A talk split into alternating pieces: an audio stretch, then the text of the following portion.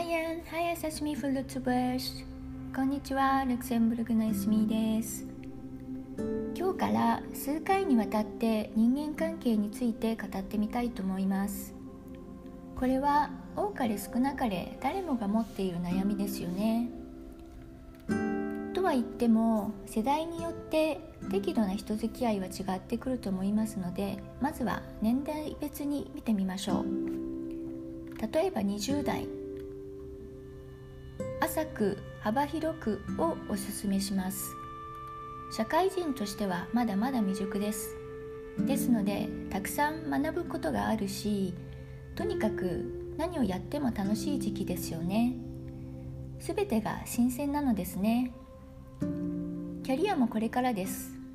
そしてこの頃は少し自分と考えや波長が合わなくてもそれほど気にならないものです。たくさんいろんな分野の人と出会ってその人たちの知識や経験を自分のものとしてしまいましょう。30代になるとキャリア中心の人付き合いでしょうか。お仕事にも慣れてきて自分の力を発揮できてきた頃でしょうか。この頃は体力もあって頭もすっきり。仕事をバリバリこなせていることでしょう。でもこの頃がこれからのキャリアを左右する大きな起点となる場合が多いです。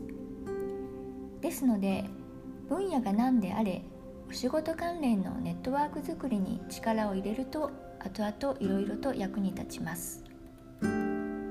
会社勤めであればこの頃になるとできるやつとして可愛がられ出世の道を歩み始めているかもしれません。自分を可愛がってくれる人たちを大切にしてもっといい関係を築けるようにするのが良いです。決して自分を殺してまですがりつけとは言っていませんが自分のキャリアを念頭に置けばまあ少しぐらい面倒くさくても仕方ないですね今は。もしあなたがこの一部の出世組に入っていない場合は残念ながら多分その会社では今以上の昇進などは難しくお給料も上がらないなど今後の人生はあんまり期待できないケースが多いです。のでこのまだ体力も気力も人生の中でベストとも言えるタイミングで人生の軌道修正を考えて今いる会社の中でのネットワークではなくこれからあなたが進みたい道それは違う分野かもしれないし単に違う会社かもしれませんがいずれにしてもその新しい道を進めるよう新しいネットワークを作り始めるのが良いと思います。ここで方向転換できていないと一生とまでは言いませんがなかなか生きづらい人生が待っている可能性があります。40代になると事情はまた違ってきます。個人で企業などされた方もいらっしゃるでしょうし会社勤めでも管理職についている方が多いはずです。ですのでネットワークは自分の会社の外へ出て幅広く仕事以外の知識や教養も高めて人間としての深みを得られ得られると良いと思います。この段階では社内でそれなりの権力もあるでしょうから社内の人間関係はそれほど負担ではないと思います。そして外の方とは自分の興味と合う方または何かを学べる方に絞ればよいのです。無理やり付き合う必要はありません。ただし3週でうまく人生のキャリアに乗れなかった方とはここで大きく差がついてしまうのですね。確かな人脈が築けているからある程度より好みもできるのです。そうでない場合あなたが好むと好まなざ好まなざると無理をしてでもお付き合いをしなければいけないことになってしまいます。では50代となるとどうでしょうか？ここで随分と変わってきます。では詳しくは次のエピソードでお話ししたいと思います。エスミーでした。今日もありがとうございました。ビスモア。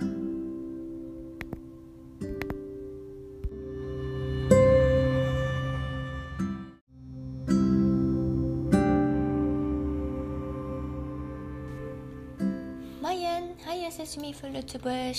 こんにちは。ルクセンブルグのエスミーです。それでは、昨日に引き続き人間関係のお話をしたいと思います。今日は50代特集です。50代ともなると、今まで半世紀もいろいろと見てきて、自分に合う人、心地よい関係、必要な人、ネガティブな影響となる人などがはっきりと見えてくると思いますそして定年退職のタイミングも見えてきますということは大抵の場合キャリアの観点からはこれまでの分野においてさらなる前進はまずないでしょうから仕事の分野での人間関係に身と心を捧げるのはあまり意味がなくなってきます。もちろん人によって違います。特にあなたが経営者である場合はこれからも続けていかれるかもしれませんしあなたの後を継いでくれる人を確実に育てる期間となるかもしれません。50代は自分のこれからの未来そして自分のやりたいことと一度きちんと向き合う最高のチャンスだと思います。これからも仕事を続けるか続けないか退職後はどんな暮らしをしたいか今までやり残してきたことはないか。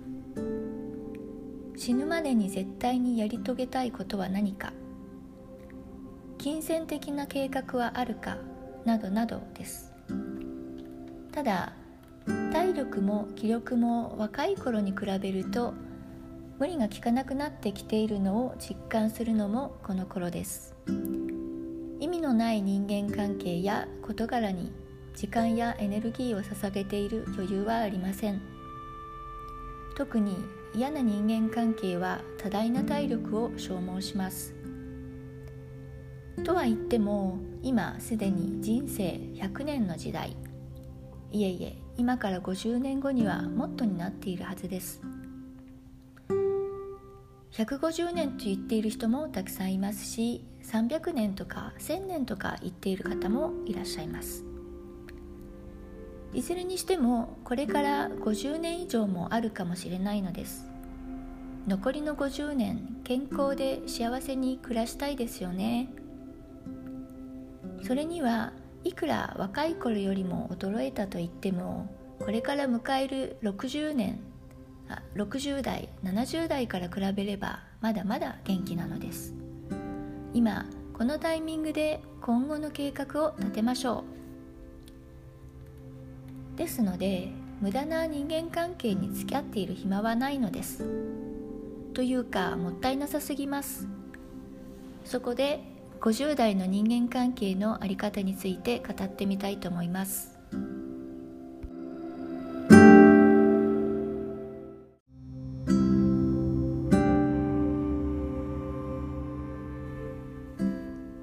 まず仕事関連の義務的なお付き合いは少しずつ距離を置いていくのが良いと思います。交友関係も広く浅くから狭く深くへ自分の人生の質を高めることに重点を置きましょう。これは決してお友達を利用するという意味ではなくてその人たちといて自分が楽しめる心地よいを優先してください。それともう依存体質の人とは距離を置いて良いと思います。もちろん本当に困っている方は別です。でも自分では何も計画も立てず努力もせずいつも人を頼りに生きている人いますよね。そういう人からは学ぶこともないし時間もエネルギーも無駄に消費されるので非常に思われるかもしれませんが思い切って距離を置きましょう。そんな時間はありません。そしてその方がその人たちのためにもなるのですよ。そして自分も人に依存しないこと。そうすることによって精神的なストレスから解放されるし良い関係が築かれます。自分にできないことは価値の交換をすればよいのです。これは依存ではありません。あなたができないことをその人がやってくれる。その代わりにあなたはその人にないスキルやその他の方法で少なくとも同等の価値を提供するのです。何もなければお金でも良いのです。結局は人間関係の基本。何かを求めるのではなくてお互いを気づき合いながら尊重する尊重し合うということが大切なのです。いますよね。求めるだけの人。しかもしかも普段は音沙汰なしだったりするんですけれどもそれだけでなく普段の言動はあなたに好意的でもないのに何か必要な時だけ連絡が来る人。そういう人には関わらないようにしましょう。こういう人は損得しか考えていないのであなたが必要な時に絶対にあなたのそばにいません。そんな人に時間を使っている暇はありません。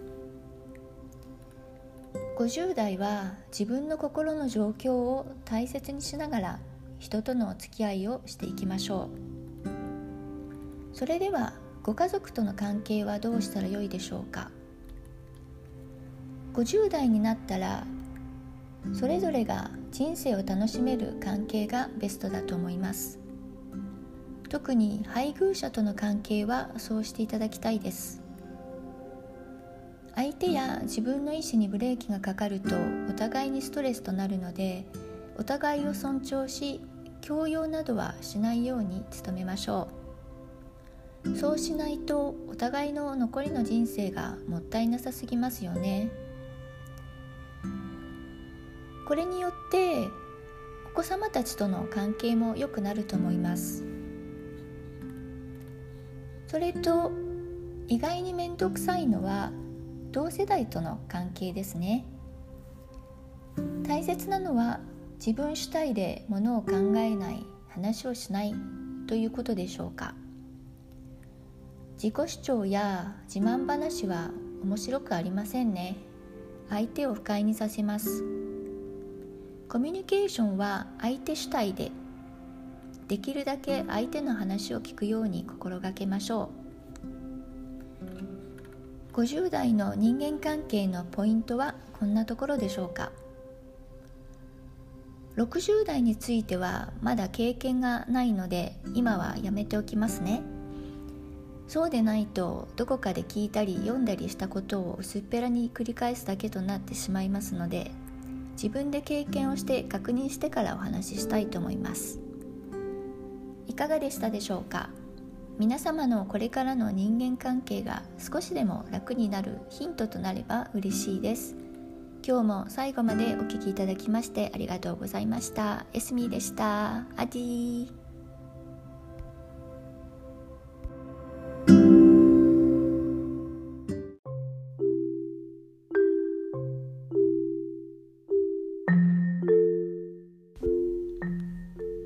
も最後までお付き合いいただきましてありがとうございます。このチャンネルでは未来の美しい暮らしのために役立つ情報をお届けしていきたいと思っています。またチャンネルの詳細欄にはプロフィールも貼っておりますのでもしよろしければご覧いただけると嬉しいです。LINE の公式アカウントやブログのリンク先も載せております。お気楽にお越しください。何かお悩みのこととか困っていることがありましたらいつでも LINE にご連絡ください。皆様のライフプランに少しでもお役に立てれば嬉しいです。それではまた次回お会いいたしましょう。